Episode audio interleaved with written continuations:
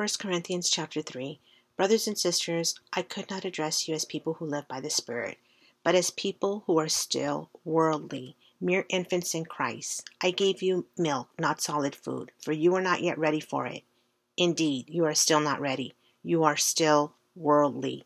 For since there is jealousy and quarreling among you, are you not worldly? Are you not acting like mere humans?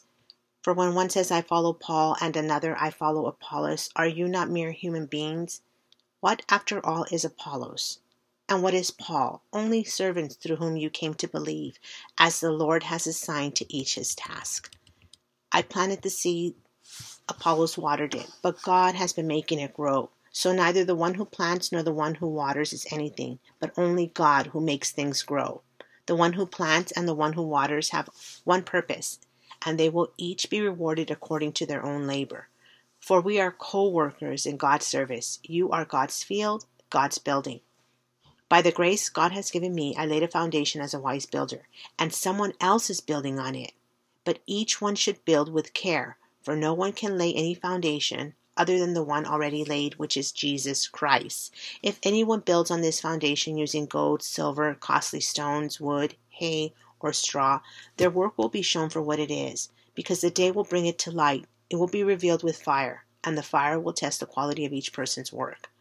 If what has been built survives, the builder will receive a reward. If it is burnt up, the builder will suffer loss, but yet will be saved, even though only escaping through the flames. Don't you know that you yourselves are God's temple, and that God's Spirit dwells in your midst? If anyone destroys God's temple, God will destroy that person. For God's temple is sacred, and you together are that temple. Do not deceive yourselves. If any of you think you are wise by the standards of this age, you should become fools, so that you may become wise. For the wisdom of this world is foolishness in God's sight. As it is written, He catches the wise in their craftiness. And again, the Lord knows that the thoughts of the wise are futile. So then, no more boasting about human leaders. All things are yours, whether Paul or Apollos or Cephas, or the world, or life or death, or the present or the future.